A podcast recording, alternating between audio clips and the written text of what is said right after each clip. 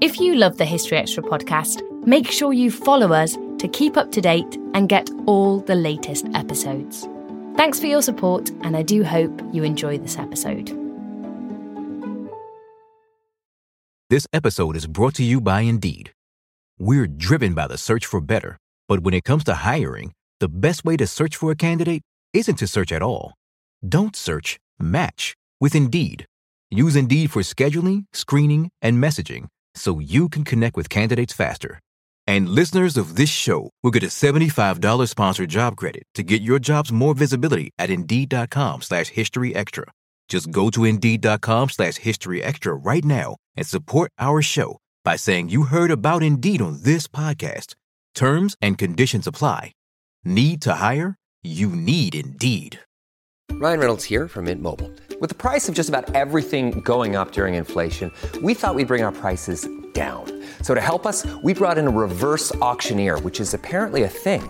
Mint Mobile unlimited premium wireless. Have to get 30, 30, bit to get 30, bit to get 20, 20, 20, bit to get 20, 20, bit to get 15, 15, 15, 15 just 15 bucks a month. So, Give it a try at mintmobile.com slash switch. $45 upfront for three months plus taxes and fees. Promo rate for new customers for limited time. Unlimited more than 40 gigabytes per month. Slows. Full terms at mintmobile.com. Are you looking for a view of the world that's a bit different? Hi, I'm Jason Palmer, a host of The Weekend Intelligence, a podcast from The Economist. Join us to hear the stories that matter most to our correspondents and editors. Every Saturday, we introduce you to people and ideas that take you outside the ordinary and expand your horizons one episode at a time. Join us and see the world from a new perspective. To listen free until May 31st, search Spotify for The Weekend Intelligence.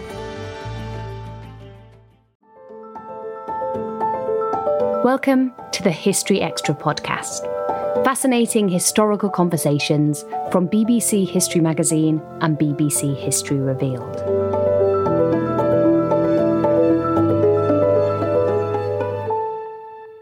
The Luddites are best known for smashing up industrial machinery. But what did these 19th century activists actually want from their destructive actions? And why was their folkloric founder, Ned Ludd, most memorably depicted wearing a polka dot dress?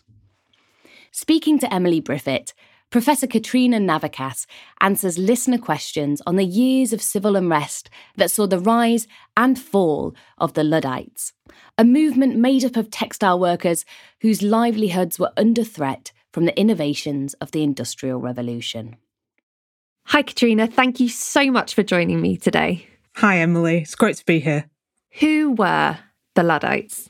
So, historically, the Luddites were a movement of workers who broke machinery um, during the Napoleonic Wars. So, from about 1811 to about 1816. And they did so in the industrial regions of England. Where does the term Luddite come from? What does it actually mean? So this is a, a tale of mystery and folklore, I think, where the term Lud comes from. So I think there's various opinions, but um, people try and pin it on a guy called Ned Ludd, who existed in the 1770s in Nottinghamshire. And in that first wave of industrial development in the Midlands, this man, Ned Ludd, broke some machinery um, in the stocking industry. So we think that perhaps people remembered that in folklore and, and oral telling, and then they continued to use that word "lud" as a as a symbol, as a as a mythical figure for anyone who breaks machinery. So his story was fictional. He probably existed originally, but he didn't lead a movement in in the 1770s. It only became a movement known as the Luddites in 1811. So, can you just take us right to the beginning? Where and when exactly did it all start? So, it all started in a village called Arnold, which is in Nottinghamshire.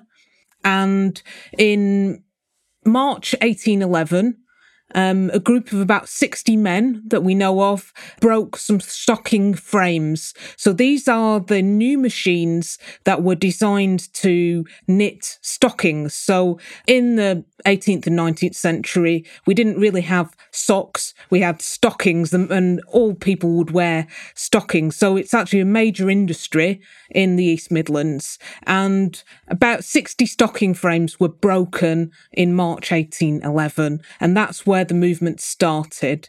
And it spread from Nottinghamshire across the East Midlands in the early part of 1811. Um, so by November 1811, there were quite um, violent outbreaks against this new machinery. Um, in Bulwell in Nottinghamshire, there was a Luddite who was shot by the military for attempting to break into the house of a, of one of his employees. So um, there's um, a growing movement against machinery in 1811, 1812 that starts to become this big movement. What is the historical context behind this? What was the Luddites' primary motivation? This is a question we've had from Neil Leeds on Facebook. It's all about skill and protecting the skill of the worker. So these are skilled artisans. They are workers in the textile industry. So not just in East Midlands, but also in the industrial north, which also is becoming the heart of the industrial revolution. And these are men who've developed a skill over many years, have served apprenticeships, learned a particular trade, and are worried about the loss of their skills, of their jobs, um, as manufacturers are starting to introduce new machinery that will make things cheaper, make things quicker, make things on a much larger scale. So um, the Luddites are demanding um, mainly the that their skilled jobs are retained, um, that they're not replaced by machinery, and that they um, their working conditions are respected. They they generally work in small workshops, um, small groups of of quite closely knit um, men generally, and they don't want to be moved to big factories that are operated by steam or um, new um, working conditions that will prevent them from determining when they work and where they work. So it's not just about the machinery itself, it's about the whole way of life of these different communities. And when we're talking about the Luddites, are we talking about a single movement? So the Luddites are really interesting because they break out in three different regions. So, industrialisation in Britain is regional, we have different specialisms in different areas. So, one group is in the East Midlands, the stocking knitters who make the stockings for um, most of England. There are woolen workers in West Yorkshire and cotton workers in southeast Lancashire, northeast Cheshire. So it's very regional.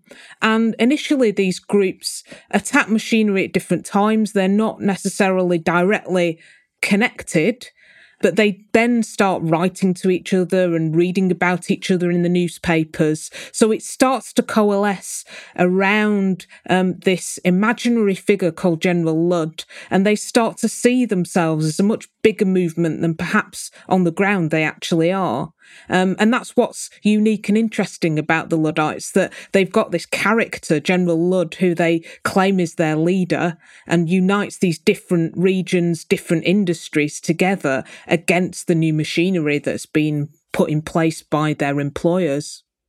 But if these movements were organised around this General Ludd character, do we get a sense of how it was organised, who else was leading, and who else was in charge?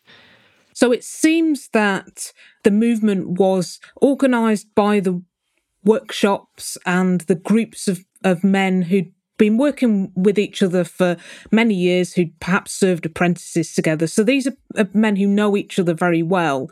And so we start with small groups of men who'd plan to break machinery or at least plan to threaten their employer against the new plans to introduce the machinery. Um, and then it becomes community supported. You get villages and districts um, realizing the impact that these changes would have on the village or the, the community economy. So they support these people as well. So um, we start with perhaps like a cell organization um, going, planning to break into a machine into a, a factory um, but then it would be almost condoned by the local community. They'd they'd support it. They'd keep those secrets alive. Um, they wouldn't tell the authorities that this is going on. But by the time of the big outbreaks, we're talking about hundreds or thousands, even thousands of people at these events where they watch or at least help these men break machinery or set fire to, to factories. When we're talking about um, community support, George Haig on Facebook has asked about was it overwhelming support or did some people disagree? Some people think this wasn't right? It's certainly a contentious issue. This is a period when Britain is industrialising. Um, the economy is changing. So obviously, manufacturers and the local authorities see the Luddites as a threat, not just to public order, but also to the economy. Um, they want the the economy to industrialise and modernise. Local communities, and we're talking about small villages who mix farming with small scale weaving or mixed economy of textile and, and agriculture. They feel a bit more threatened by these changes. They don't want to have to move to the cities to work in a big factory. Um, they're supporting their um, children or their fathers in a in a household economy. So the textile industries in the early 19th century are very family based. These are families working at home or in small workshops. So they, they feel that perhaps there is a moral obligation to support the Luddites. Um, they don't want their economy to be changed, but certainly there's a lot of opposition from professionals and the manufacturers and the employers, and especially the government and the local authorities against these actions. So I'm sure we're going to come back to the support and the response to the action of the Luddites a little bit later. But I first, I think we need to chart some of the key events in the timeline, need to talk about what actions the Luddites took.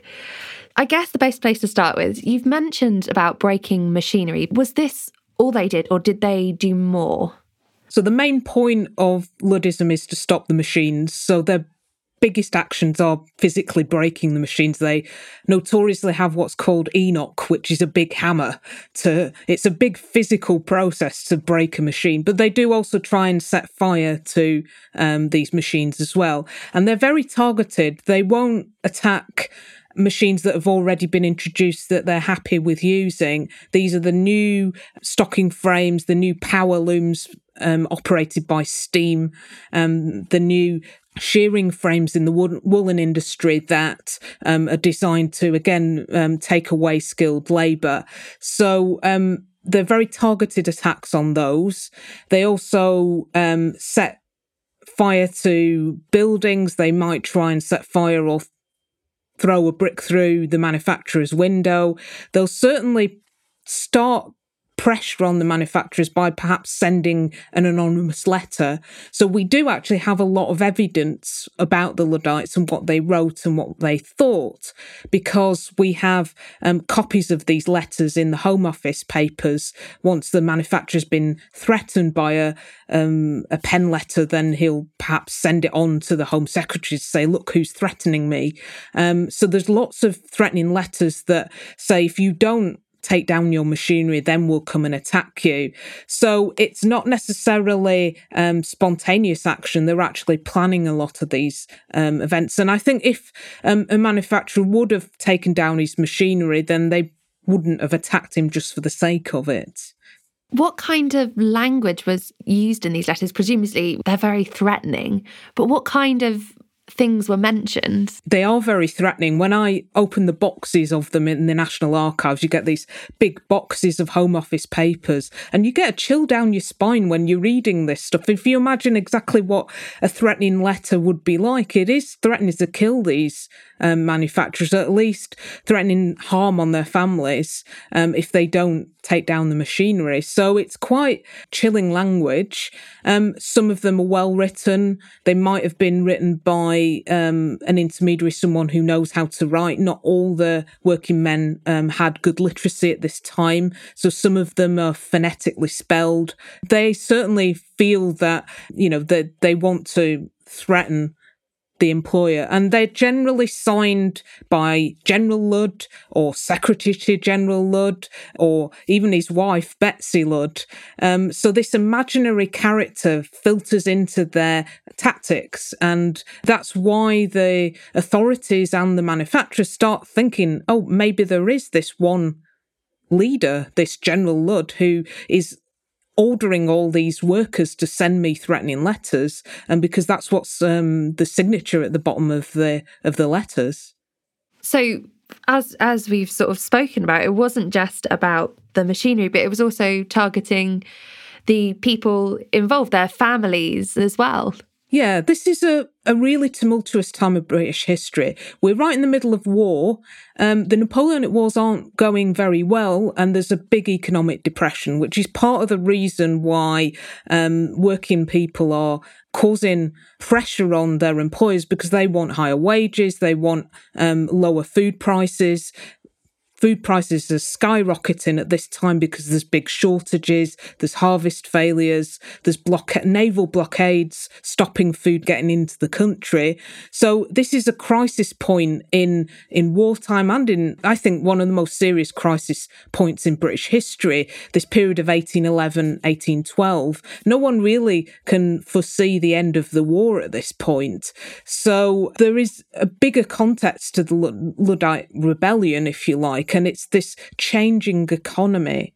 Also, the reason why manufacturers are introducing machinery is not just to speed up their production, but also they're reading new economic theories. They're reading Adam Smith's Wealth of Nations, um, which says, you know, leave the prices to the market. So you you don't want people trying to manipulate food prices. You don't want people trying to manipulate the price of wages.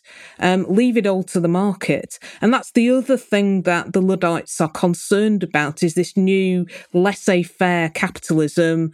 It's moving towards a sort of free trade model um, under Adam Smith. This is what the manufacturers want to institute with the new machinery. They want to make things um, cheaper and quicker and more efficient. But in doing that, the Luddites are arguing that um, really um, creates real problems for the working people and their families. It pulls down wages um, and um, worsens their working conditions.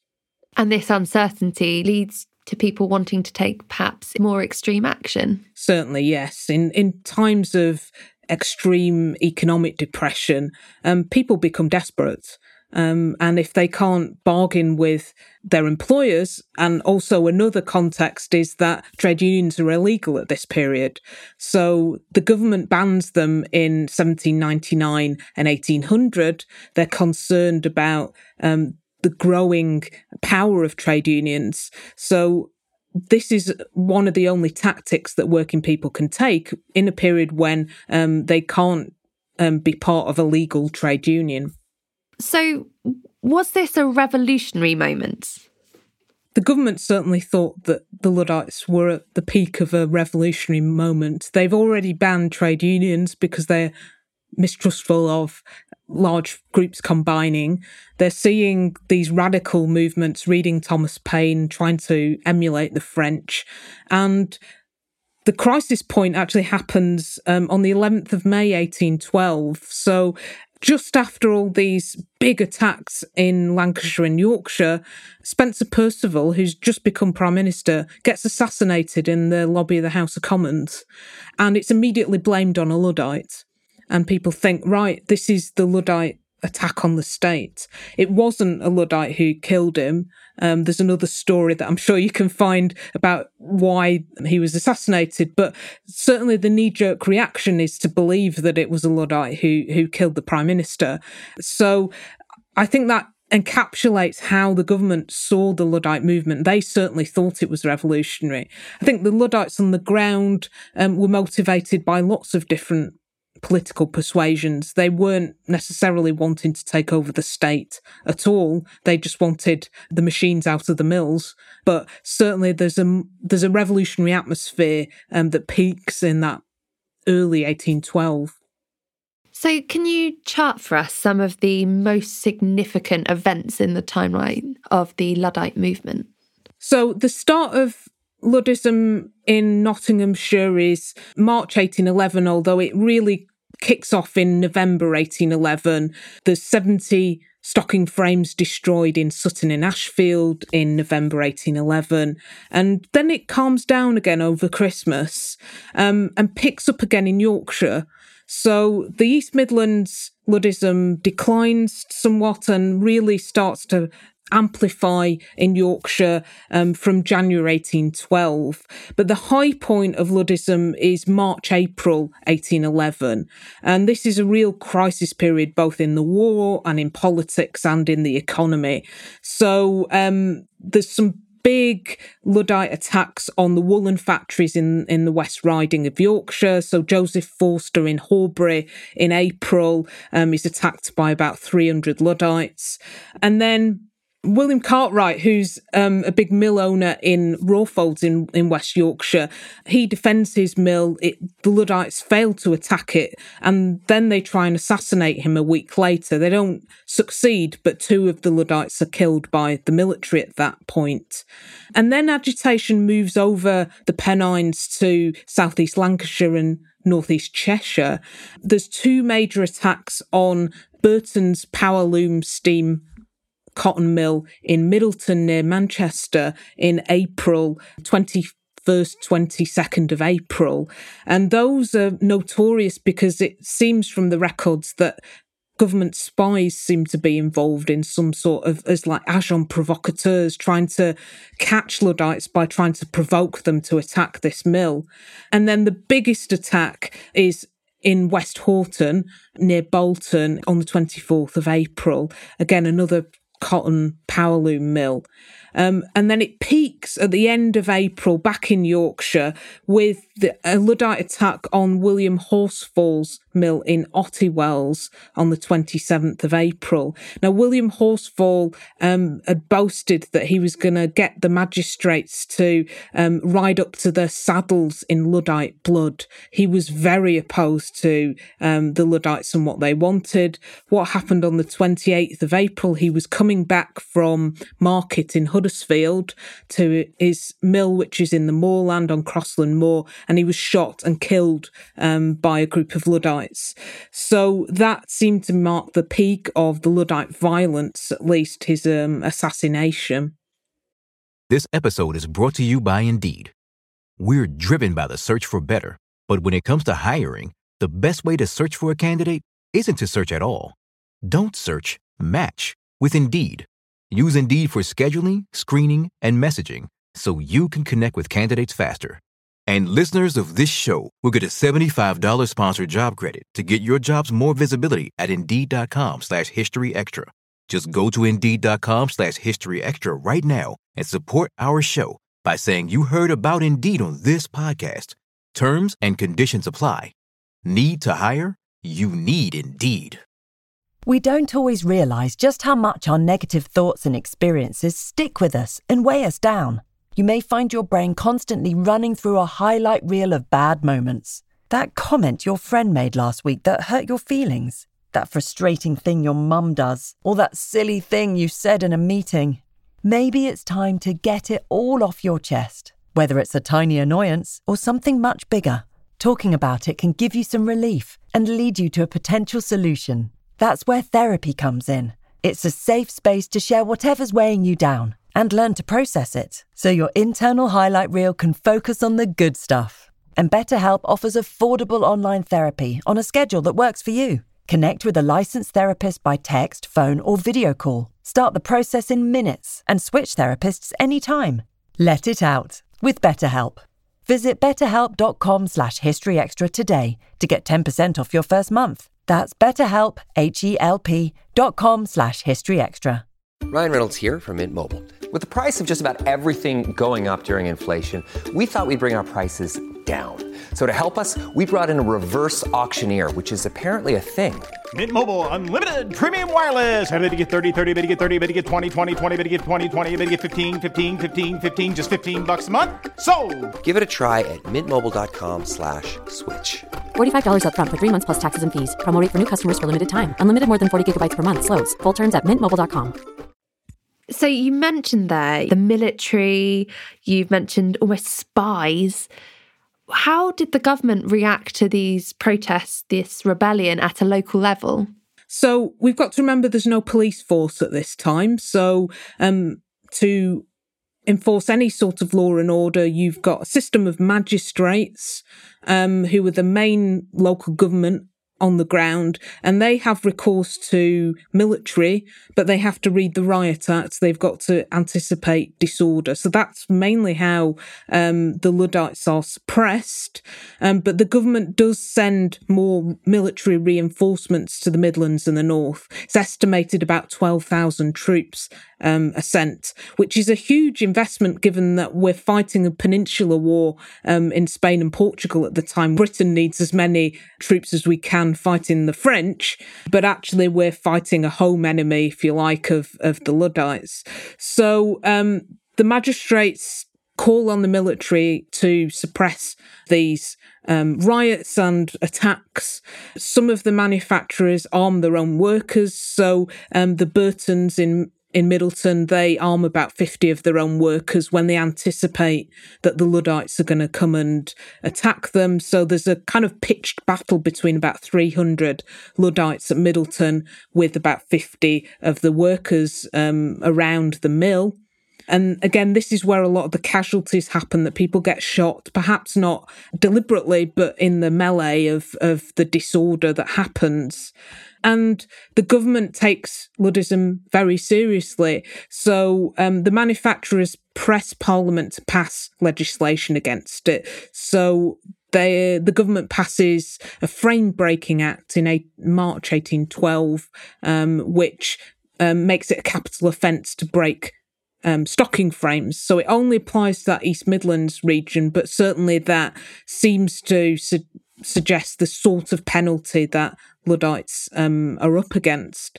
And once Luddites are arrested, they are charged with various offences from breaking the peace to riots, um, and some are executed. So, famously, there's almost like a show trial of Luddites at York Castle in January 1813, where some of the most notorious leaders are put on trial, and there's about 60 Luddites tried at that um, show trial, and 14 are sentenced to hanging.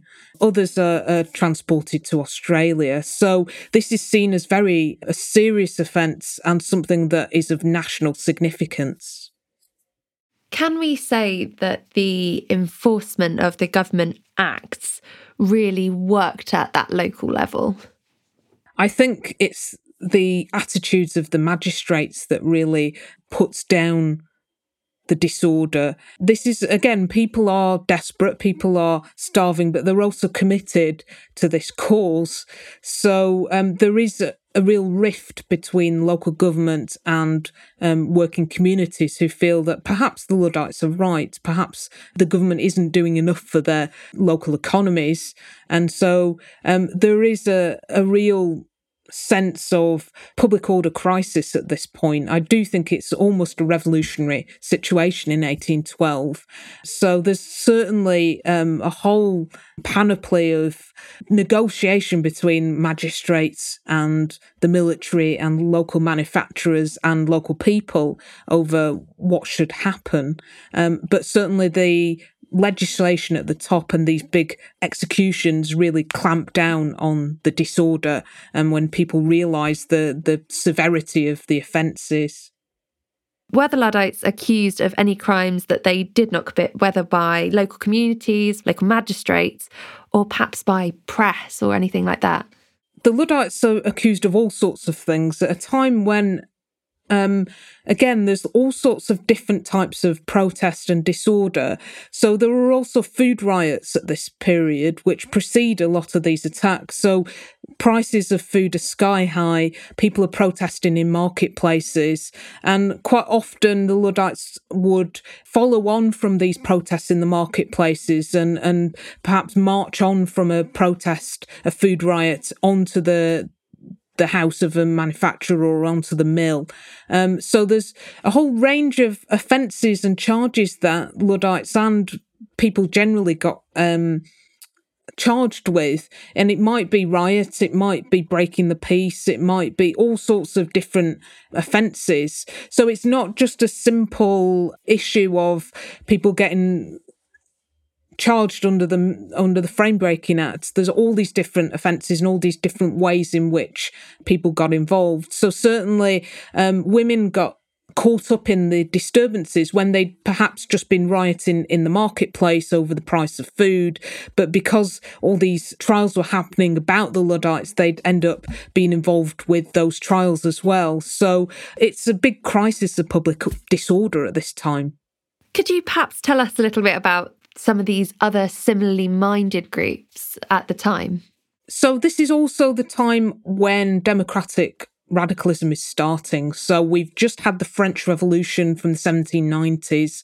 People are starting to read Thomas Paine's Rights of Man, um, forming their own societies, thinking about this idea of democracy, which has come over from both America and France. So this is also a time of political radicalism and something again that concerns the government and the local authorities who are not that keen on working people having the vote um, or any say in political representation. So there are local groups across the industrial north, across Britain as a whole, who are campaigning for the vote.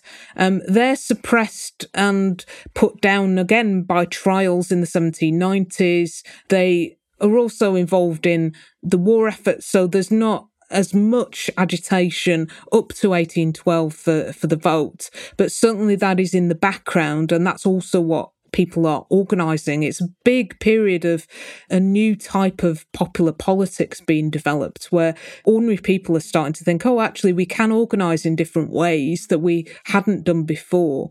And that's partly a result of these new ideas coming from the revolutions. It's also partly because we're becoming more urbanized, more industrialized. There's more people concentrated in urban centres that can meet and organise in different groups. So there's all sorts of um, agitation going on around the context of this machine breaking. And while we're talking about similar groups, Chris Rowe on Twitter has asked about if there were any similar groups to the Luddites in other countries. Machine breaking happens obviously where um, there's new industrial development. And Britain is unusual in that, it's certainly in the Western world, it industrializes first. So we see similar groups happening a bit later in on the continent. Um, the one I'm quite interested in, um, particularly, is in France, in the newly industrializing areas in in parts of France um, in the 1820s, and we see French historians have talked about a war of the demoiselles. Um, and one interesting thing about the Luddites, which um, we haven't discussed yet, is actually um, that they put on disguises and cl- symbolic clothing um, to hide themselves. And we see that pattern across um, different protests, including the War of the Demoiselles in France, who were protesting against um, the forest laws and removal of, of their rights, um, and also around um, issues similar about wages and work and conditions. And what unites them is that they've also got a mythical figure who cross dresses, basically. So the only visual image we have of General Ludd is a cartoon that's produced um, during the disturbances in 1812 of quite a big, burly man, probably in Lancashire, given that he's wearing cotton, but he's wearing a cotton dress on top of his normal clothing. Um, and it's kind of empire lined, spotted printed dress, you know, a bit Jane Austen style. And it's a very arresting visual image of quite a masculine looking man wearing women's clothing.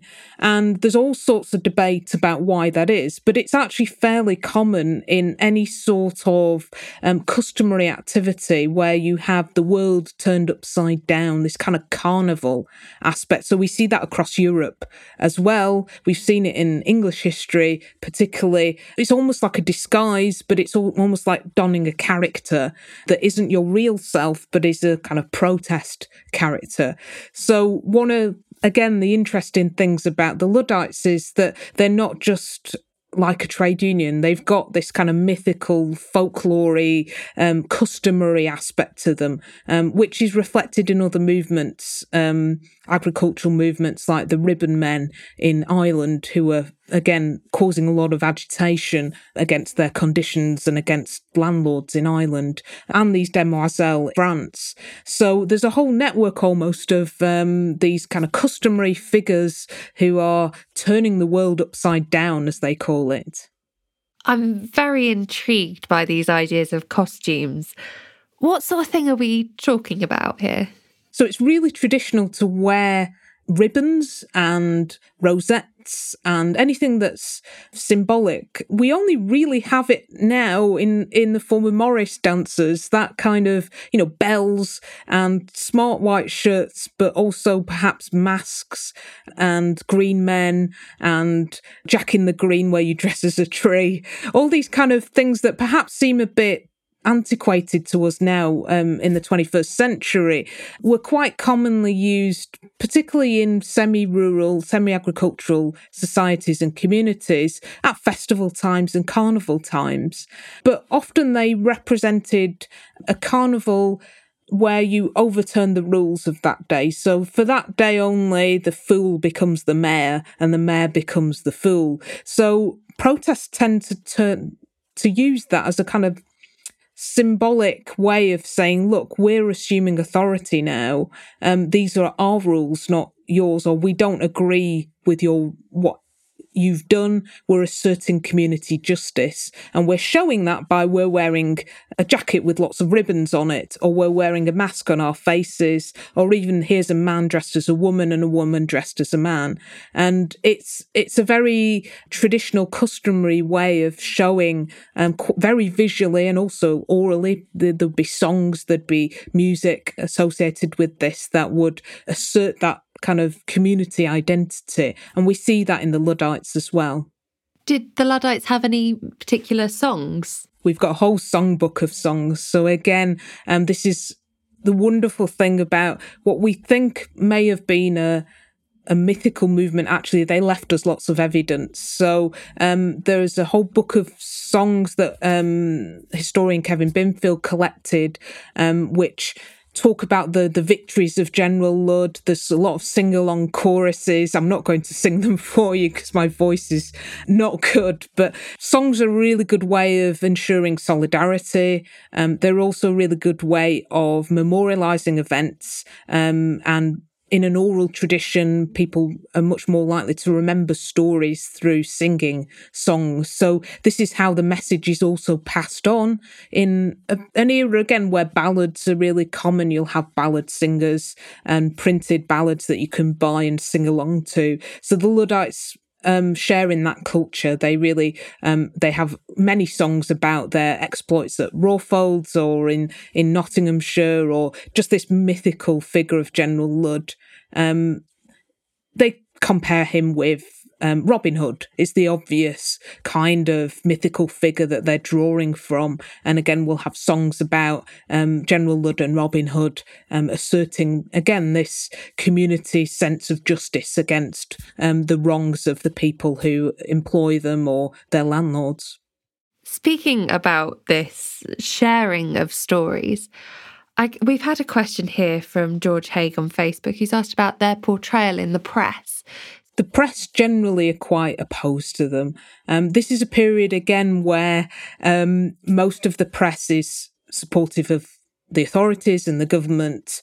Um, it's very hard for dissenting voices to have their say. A lot of radical press had been put down or censored in the 1790s. There's lots of legislation passed by Pitt's government against um, radical writings. They don't, the government doesn't want people writing about democracy. So obviously most of the newspaper press portrays the Luddites as an unruly mob, as threatening the economy, as um, almost revolutionary in what they're doing. So you're not going to see very favourable portrayals of the Luddites in the, the newspaper press at this time. And Vicky Marjorie on Twitter has asked whether Lord Byron supported them, and if so, why? So, famously, Lord Byron's maiden speech in the House of Lords was in February 1812 during the debates on this frame breaking act that would make frame breaking a capital offence. And he he's a bit subtle in what he says. He's not out and out pro Luddite, but he certainly sympathises with the communities that are affected. And he says that the conditions that the Luddites were opposing were the product of the circumstances of the most unparalleled distress. So he seems to offer a sense of empathy and sympathy towards certainly the conditions that the West Riding clothiers are and the East Midlands um, stocking frame knitters are, are under. And so later on, he does publish poems about General Ludd and portrays General Ludd almost. I mean, we now have that phrase of Byronic hero, this kind of heroic figure. But I think at the time, he's obviously also very careful at his status in, in society. He doesn't want to be seen as too pro Luddite, but certainly he's sympathetic towards them. So, if we come to the end of the Luddite movement, how long did the protests go on for? And when do we see an end? So the official end really is with those show trials in the beginning of 1813. York, um, Lancaster had already had their trials, and with dozens of Luddites executed for for the offences of riot and for breaking machinery. So by the time of 1812, 1813, things are starting to wind down because of the military suppression and the, the trials. There is a revival in 1816 after the end of the Napoleonic War. Um, there's more disturbances in Nottinghamshire, um, which again are put down by the military and by trials and executions. But there's also different types of machine breaking and disturbance which get classed as Luddism. So 1816 in East Anglia, there were what called the bread or blood riots where people are shouting bread or blood that's your choice. I'm, there's debate over whether they can be classed as Luddite because they don't necessarily call themselves Luddite or unite under this imaginary figure of General Ludd. Um, but there's certainly continued resistance to new machinery well into the Industrial Revolution and the Agricultural Revolution. Um, so you you can have an official end in 1813 or a longer tail off a few years after the war. Nicola on Twitter has asked what happened to the leaders of the movement or those who are most strongly visible. So the leaders that the authorities identified, and again, it's very difficult to know if they were actually the leaders. Most of them were unfortunately arrested and um, tried and executed. So there were yeah, 14 hanged at, at, York, there were eight hanged at Lancaster, um, there were several hanged at, at, Nottingham Castle, and several others are transported to Australia. We're into that era now where we're moving away from execution, which is why it's interesting that the government decided to execute so many people because there's a big shift towards transportation as the main punishment. But also by the end of the war, the economy's changing, and people are moving on, moving into um, new employment. So we see that legacy of the Luddites kind of dissipate uh, somewhat after the executions and after the the trials. And what about those people who had been perhaps affected by the actions of the Luddites? How were their livelihoods affected in the long run? So it costs a lot of money to set up a machine, particularly if, if it's steam powered. So the immediate financial impact of Luddism on individual manufacturers was fairly severe. But this is a period when industrialization really takes off and manufacturing, both in the textile industry and more generally, is booming from the end of the Napoleonic Wars. So the ultimate impact of Luddism on the economy was very little. Manufacturers decided to industrialize and, and mechanize anyway, um, and with newer technology um, happening. So, and we've got to remember that Luddism wasn't a national movement it's only they only targeted very specific manufacturers in particular areas so as a whole, Luddism didn't have that much of a, an economic effect. Um, it might have had an effect in, on that particular manufacturer, but um, essentially it wasn't as catastrophic, perhaps, as they'd um, anticipated. Was there any support offered for those people who had been affected on a on an individual level? They would have had their machines insured. There's quite a substantial industrial insurance system going on. So they would have insured them with Sun or one of the other big insurance companies. So I'm sure that they got some of their money back. Agro Biodiverse on Twitter has asked about what were the long term effects of the Luddite movement on the labour movement and technological development? The long term effects of and legacy of Luddism, I think they did instill a sense of actually working people have skills that can't be replaced by machinery. There are later movements that follow Luddism that look back to the movement and think about um, what they what their principles were. So the next wave of agitation against machinery after 1816, 1817 happened in the early 1830s in the agricultural sector. So the agricultural sector was mechanising as well, and the swing riots of the early 1830s happened m- across most of England. We associate the swing riots with southern arable England, where machines are replacing manual labour in, in harvests and gathering the crops. But in fact, we have records of swing incidents across the country where people are looking back at the Luddites and thinking, actually, they had a point about um, machines taking people's labour in, in an agricultural setting. Um, so that's the next big wave of agitation around people's working conditions and machines machines. And where else can we perhaps see this Luddite legacy? There's certainly a movement that's been growing, I guess, over the last 20, 30 years about craft and um, slow ways of doing things. So I think as our own technology um, rapidly seems to take over our working lives, I think there is a slow reaction to that in a lot of companies and small businesses are emphasizing, oh, this is handmade or this is crafted. And I think that has a kind of long link that we can make between the Luddites um, and their kind of artisan ways of doing things at their own pace and their own time in their own conditions to perhaps this movement against automation, against AI, against computers basically determining how our working conditions are set. And so I think there is that element of Luddism that that has that longer legacy today with people thinking about skill, people thinking about yeah, craft and and craftism and slow food and and slow made things. That answers a question from Denise Davison on Twitter. So, and as a last question for you, this is from Susie1340 on Twitter.